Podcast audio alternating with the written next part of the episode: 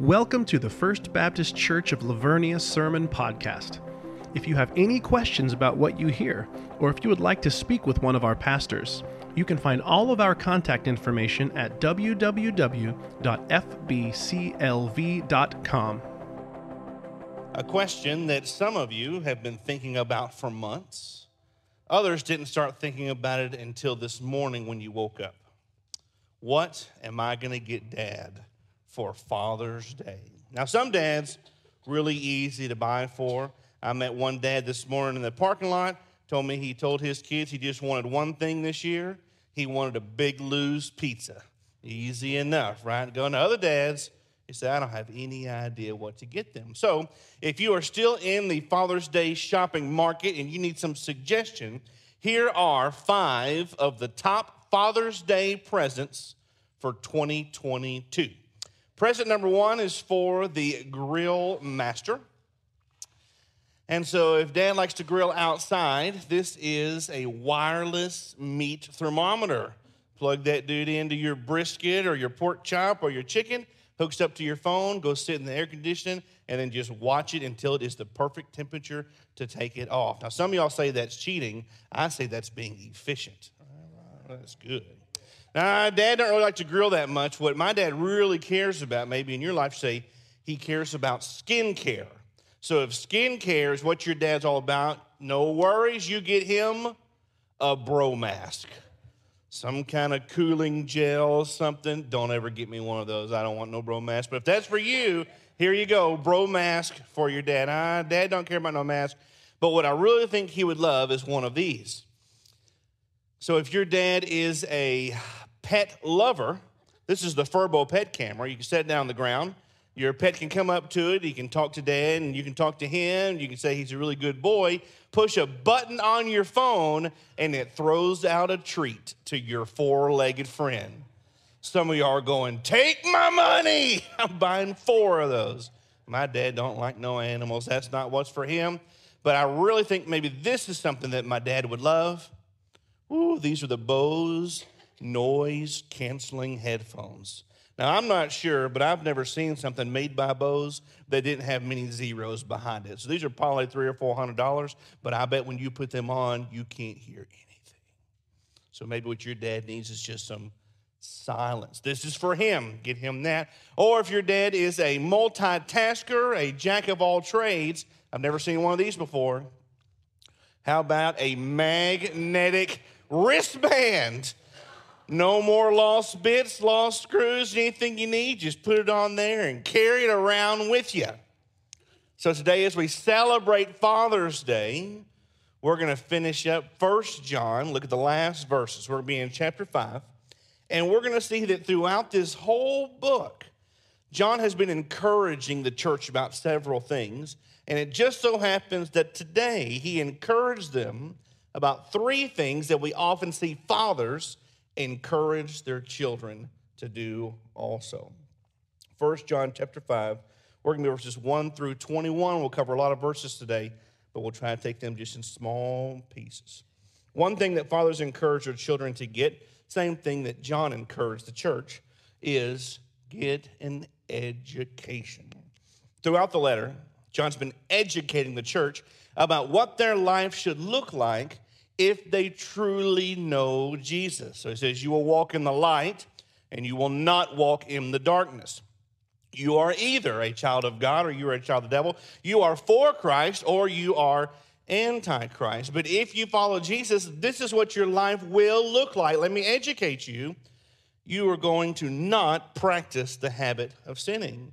You are not going to hate your brother. You're going to test the spirit. You're going to believe that Jesus is the Son of God, born in the flesh, and you are going to love one another well. Today, he continues to educate. 1 John 5, verse 1. Everyone who believes that Jesus is the Christ has been born of God. Everyone who loves the Father loves whoever has been born of him. So, this is not just a a general throw it out there blanket statement of a vague religious belief. This is not him saying, well, listen, if in your life at one point in time you said, well, I believe in God, This is saying if you intentionally believe that Jesus is the Son of God born in the flesh, then you are a child of God born of Him. Verse 2. By this, we know that we love the children of God when we love God and obey His commands. Now, this seems backwards to me when I read it because we've seen these by this statements over and over again all throughout this book. And what I would anticipate him to say would be, by this we know that you love and obey God when you love his children and love one another. But he says, when you love his kids, by this we know that you love God and you obey his commands. And there's two things that John is doing in this statement. Number one, he is showing that loving God and loving his children is absolutely inseparable. You can't have one without the other. These things go together better than peanut butter and jelly. The other thing he's doing is he's showing us that when we love God and when we obey his commands, God shows us how to love each other well. Romans 13, 9. For the commandments, you shall not commit adultery, you shall not murder, you shall not steal, you shall not covet, and any other commandment.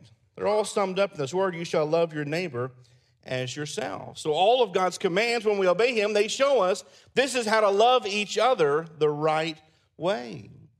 Well, preacher, isn't loving others really hard? Isn't being obedient to God's commands, because I just think about a bunch of rules and a bunch of regulations, isn't that something that we should dread because we just want to be a free people? 1 John 5 3. For this is the love of God, that we keep his commandments, and his commandments are not burdensome. So when we think about a burden, we're reminded of Jesus' words in Matthew 11 Come to me, all who labor and are heavy laden. I will give you rest. Take my yoke upon you. Learn from me, for I am gentle and lowly in heart. You will find rest for your souls, for my yoke is easy and my burden is light.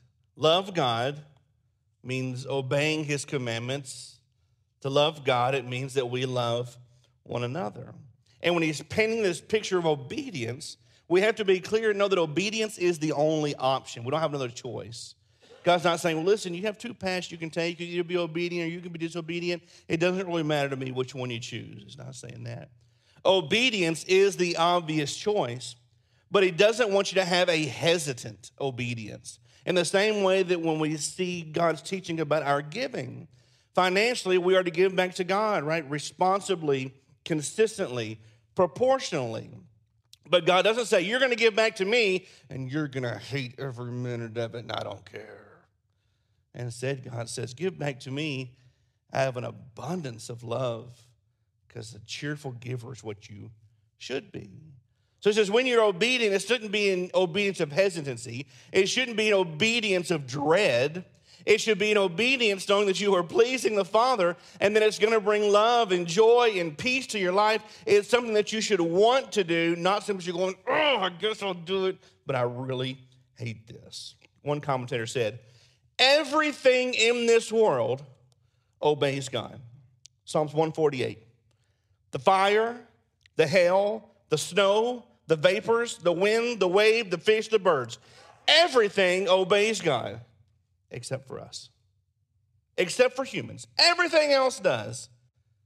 What are we thinking? Verse 4 For everyone who has been born of God overcomes the world. This is the victory that has overcome the world, our faith. Who is it that overcomes the world except one who believes that Jesus is the Son of God? we will be overcomers. That means we overcome the world's hostility, evil, pressure, trials, temptations. He says we have this victory in our faith. And in the world, there's this overwhelming pressure that would tell fathers and would tell parents that you have no other job that is greater than making sure your child is educated at school. You have no other job that is greater than making sure they are educated in math and in science and in history and in art and in lunch and in PE. That's your greatest job. And other parts of the world say, no, no, no. Your greatest job as a father is to make sure your child is educated in how to throw a baseball and catch a football and set up a spike and to shoot a three pointer. No, your greatest job as a father and as a parent is to make sure your child is educated in how to work hard, have integrity, and be honest, play well with others. And none of those are bad things. They're all good things to educate your children in, but they are not your most important job. A father's most important job is to make sure that his child is educated in the love of God. There's a very, very small chance that your child is going to play sports in college, an even smaller chance they're going to play sports professionally. There's a fair chance, pretty good, that your child is going to use the things they learn in school, math and science and history, throughout their life. I think there's a really good chance that your child is going to use the lessons that they learn from you about honesty and integrity and hard work and playing well with others throughout their whole life. But there is a 100% guaranteed chance that your child's going to stand before God and give an account of their life. It's guaranteed. And there's a 100% chance that you, as a father and a parent, are going to stand before God and give an account for how you raised your kids. Your greatest goal is to educate them in the love of God and the life of Jesus. Number two, John educates and Father educates, fathers educate, and they teach us about navigation. A few weeks ago, back in our kids' wing, this was last month, Miss Molly was having a lesson night about animals and how animals we see in Scripture and lessons that we can learn, and how God can even use animals to do His work and His will. And so we studied the lesson of Balaam and his donkey and how God used a donkey to save Balaam from the flaming sword. Right after the lesson, there was a lady who came in and she had a helper and she brought in all these really cool animals. So she had this big owl that just sat there on her arm and, you know, would turn his head and look around. Kids were just mesmerized. Then she brought out this 65 foot boa constrictor, you know, that went back and forth across the whole room. Kids thought that was amazing. She had a rabbit that weighed like 30 pounds, not an exaggeration. It was a 30 pound Rabidicus giganticus. It was humongous. Kids thought it was fantastic. And it kind of kept amping up, like each animal was going, this is getting even more exciting. And then she brought out Alice. So here's a picture of Alice. Now, I don't know what the attitude is in South Texas about the opossum, but all the places that I've ever lived in my life, this is not my friend. This is not one of those you leave them alone and they leave you. This is an evil, hissing, viral, terrible animal that wants to bite my face off. That's the only interactions I've. Now, maybe you raised a possum from birth. If you work for some kind of possum support group, don't get on to me or yell at me. I'm just telling you, my experience has not been good with the possum. So I'm sitting there and I'm watching this possum going, this is a very bad idea. This animal should not be in this room. And then Alice starts to walk around, and then here's another picture. Alice starts to kind of look over the back of the table. So there's like 50 or 60 kids sitting on the ground, five feet from Alice. And I'm in the back and I'm thinking to myself, any minute now, that possum's to jump on the ground. I'm to have to navigate away. And my first thought was not, I'm to have to help this lady catch Alice. My first thought is not which children would be in the most danger. My first thought was, how do I navigate myself to safe ground? As in, which child do I need to step over or step on to get out of this room so that possum doesn't attack me and take my life in front of all these kids? And it was fine. Apparently, Alice was, you know, raised from a baby. She's like a cat. She's lovey and cuddly. Possum cuddly. But I was navigating. How do I get myself through this room away from this possum when it jumps down and goes viral on all of us? And it didn't happen, but that was my thought process. How do I get through this wave of kids? In our spiritual life, we have to navigate where we go and what we do and how to follow Jesus. And this is how. Verse 6. This is he who came by water and blood, Jesus Christ not by the water only, but by the water and the blood. And the Spirit is the one who testifies, because the Spirit is the truth.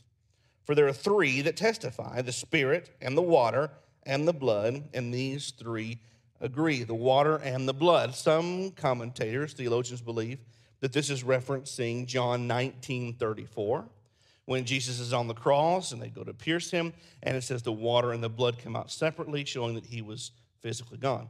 Others, like Luther and Calvin, would say, no, no, this is referring to John 4 and to John 6, when we see passages say Jesus is the living water, and when you drink of him, you will thirst no more. Jesus is the bread of life, and he can fill you like none other. But most believe that this water and blood is a picture of Jesus' baptism and then Jesus' crucifixion, the water and the blood. In the Old Testament, for someone to testify against someone else, say, well, listen, this is what they did. It was required to have two or three witnesses to back up that story to make sure that it was true. And so John says, Here are your three witnesses the water, Jesus' baptism, the blood, Jesus' crucifixion, and the Holy Spirit. One, two, and three this is guaranteed. This is absolute truth. They all testify Jesus is the Son of God born in the flesh. He is the Savior of the world. This is the plan that God has for all of you. I believe with all of my heart, God has a plan for us to follow, and God has a designated ending. I believe with all of my heart that God gives us free will upon that path and we make decisions that lead us one way or the other, but God always gets us to where He wants us and needs us to be. There's an age old joke and picture since I was a kid about going on a road trip and dads being absolutely unwilling to ask for help or directions. Pictures of dads looking at maps, you know, that are six foot wide, going, I know exactly where we're at we are right here and we are headed here. And after hours and hours and hours, and mom and the kids going, Can we just ask somebody for directions? We don't need no directions. I know exactly where I'm at. And John's picture here says, More than you need GPS and more than you need a map, more than you need Siri or anything else when it comes to the direction in your life, you need Jesus and you can trust him it's been testified through the water, through the blood, and through the Spirit. He will lead you to where you need to be, but you have to follow Him. Education, navigation. Number three, determination. Before family retreat, my wife and I drove up through Fredericksburg and spent the day just walking around and looking at things that I knew she wasn't going to buy. And then we went to this place that somebody told us about that served really great pie. I love pie. So we went in this pie place in Fredericksburg. And it was a really small place, but had a big sign out front that says we're open from, you know, 10 o'clock until we sell out. Now, that's usually a good sign because that means they're used to selling out. People don't usually sell out unless they have good pie. And so here's a picture of our pie that we had on that day. My wife likes coconut, which I can't understand because I think coconut is from the devil. I like coconut as much as I like old possums. But she got a coconut meringue pie, and I got a big old piece of chocolate meringue pie. It was phenomenal. It was great. It didn't matter that they gave it to us on a paper plate with a plate. I'd have eaten that thing out of my hand if I'd have had to. Incredible. When you have something good like this, you make a determination that whenever you're in the area, you're going to stop by and get another piece of that pie. In fact, I have a new determination that if I come within a 100 mile radius of this place, we're going to take a John over and we're going to get a piece of pie. You have places that you go, and so maybe there's a gas station you know about that always has gas 10 cents cheaper than everybody else. You're determined you are going to go there. If you see a Buc-ee's, you're stopping in and going to the bathroom, even if you don't need to. Just because it's big and it's clean, you're going to get a chocolate pie pudding in a cup and some sweet sugar cashews. That's what you do. It's a determination. If you drive by Sonic, by golly, and it's between two and four, cherry limeade happy hour, you don't care if you're thirsty or not. You are determined, this is what I'm going to do. We have these spiritual determinations that fathers want for their kids, especially our Father in heaven. This is verse 16. No, verse 13, I'm sorry. I write these things to you who believe in the name of the Son of God, that you may know that you have eternal life. Affirmation. This is the confidence that we have towards him that if we ask anything according to his will, he hears us. And we know that he hears us in whatever we ask. And we know that we have the request that we have asked of them. This seems like one of those verses you could take out of context and say, Oh, I like this. All I have to do is pray for what I want, and then God's going to give it to me. And this is not a name and claim it verse. This is not saying, God, I know without a shadow of a doubt that you are determined that I am going to have a brand new Corvette. And God, I know that it is your will that I have a house on Canyon Lake. And God, I know it is your will for me to win the lottery even though I don't play. This isn't a picture saying that whatever our will is automatically becomes God's will. It's also not a picture that says we have to predetermine or we have to figure out what the future is going to be for us to pray God's will.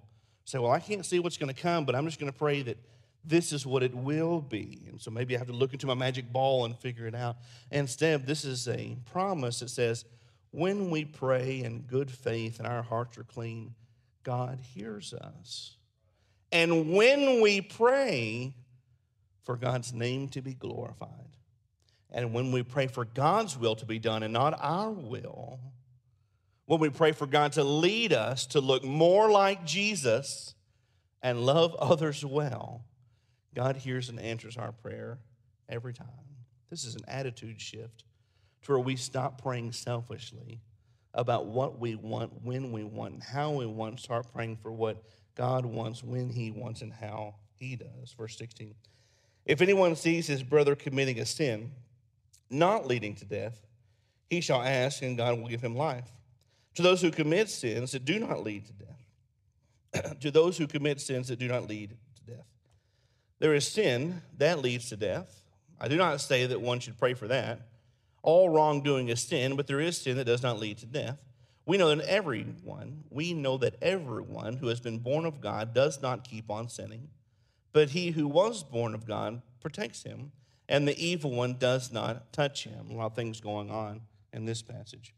There are some sins that lead to death, meaning that we see throughout Scripture. Some people chose disobedience, and God removed them from this earth. He's not playing around. There are some sins that do not lead to death. We all sin every single day, and God has not taken our life. He still leaves us here to get better and to get closer to Him. That's grace and mercy. He says, but there are some who live in disobedience, some who reject God, some who do not want them. You let the Spirit lead you if you're supposed to pray for them. But if you see your brother who knows Christ and he's walking to sin, you pray for him and you ask God to help them get out of that bad situation. A sin that would lead to eternal death would be the sin that does not believe that Jesus is the Son of God born in flesh. It'd be a sin that says, I choose disobedience. I do not choose to believe that Christ is my Savior. I do not choose to believe that God is even real. That's a sin that leads to an eternal death. Verse 19. We know that we are from God and the whole world lies in the power of the evil one. We know that the Son of God has come, has given us understanding, so that we may know him who is true. And we are in him who is true. In his Son, Jesus Christ, he is the true God and eternal life. We are in the world, but we're not of the world. We know that he is truth. And if we are going to live in the truth, then we are going to be a light in a world of darkness, and we are always going to be different. Then he closes verse 21 Little children, keep yourselves from idols. This seems to be a very strange ending here because he hasn't been speaking about idols. He's been talking about love and truth, the testifiers, the spirit, the blood, the water. And so, what he's saying here about the idols is that he's still warning them about these false teachers. He's still warning about all those out there that would pull the wool over your eyes, those who would lead you to believe something that is not truth according to the gospel. He says, Beware of following these false teachers because they will lead you to a place of idolatry. This is the spiritual determinations that you have to make. Believe and follow Jesus as your Savior. Pray for God's will to be done. Pray for others who are struggling with sin. Do not live in sin because sin leads to death. Stay away from idols. This is the truth. This is the determination that we have to make. I came across this video of an accident that happened. This was several years ago, but it was in China. And so watch this little video. Heart stopping moment in China. Take a look. That is a toddler falling out of a moving van in the middle of a busy road. The driver, apparently unaware that the child fell out, he ran after the van. People in the car behind rescued the boy, caught up with his grandfather. And we show you this video because amazingly, this toddler was not injured. So there you go. You see this van that's driving on the freeway. The hatch opens up. Little taller falls out. And you see dad, grandpa running to get the baby. And it's kind of like they're going, oh man, sorry about that. My bad, guys. And I watch that video and I think, you know, I've messed up in a lot of ways as a dad. But at least my kids have never fallen out of the car on the highway. right? You got one job, bud. Don't let your kids fall out of the car on the freeway. And we can claim that and we can look at it going, I know I've messed up. I shouldn't have yelled at one time and I shouldn't got upset. I totally didn't react to this one the right way. But at least my kids never fell on the highway. We have all these jobs and all these responsibilities as fathers and as parents. And John says, Here's some of your greatest responsibilities. John, writing as a father to the church, says, I want you to be educated educated about this. Jesus is the Son of God, born in flesh, who came to die for the sins of the world. Loving God and obeying his commands is not a burden, it's a blessing. Learn to navigate. Jesus really was born. He really was baptized. He really bled and died. There is evidence, and the Spirit testifies. Let Jesus guide you, and you'll always be on the right path. Make a determination to love God with all that you are. Love others as Jesus has shown us how to. Pray for them, avoid sin, stay away from idols. So many things that John teaches the church, lessons that fathers should teach their children. I pray that we all be challenged to make sure that Jesus is our light, He is our life, and He is the source of our love.